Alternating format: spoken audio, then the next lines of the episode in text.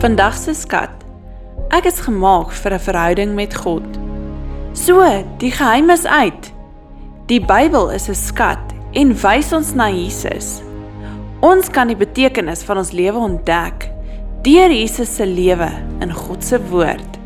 Maar het jy geweet dat dit God se plan was om ons te red deur Jesus? En Jesus het ons verhouding met God die Vader kom herstel.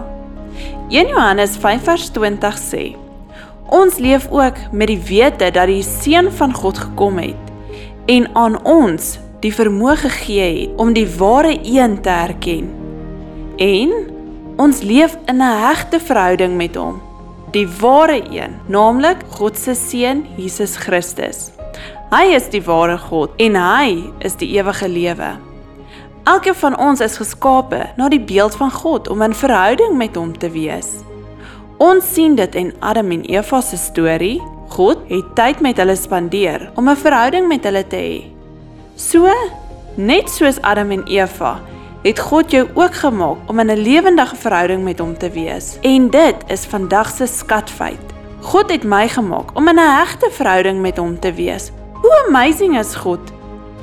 Hy is so lief vir ons dat hy 'n mens geword het sodat ons nader aan hom kan kom.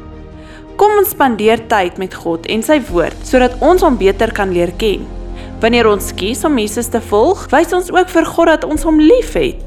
Gaan gesels met God oor jou lewe en luister wat hy vir jou sê. Skryf in jou joernaal alles wat jy by hom leer. Kom ons bid saam.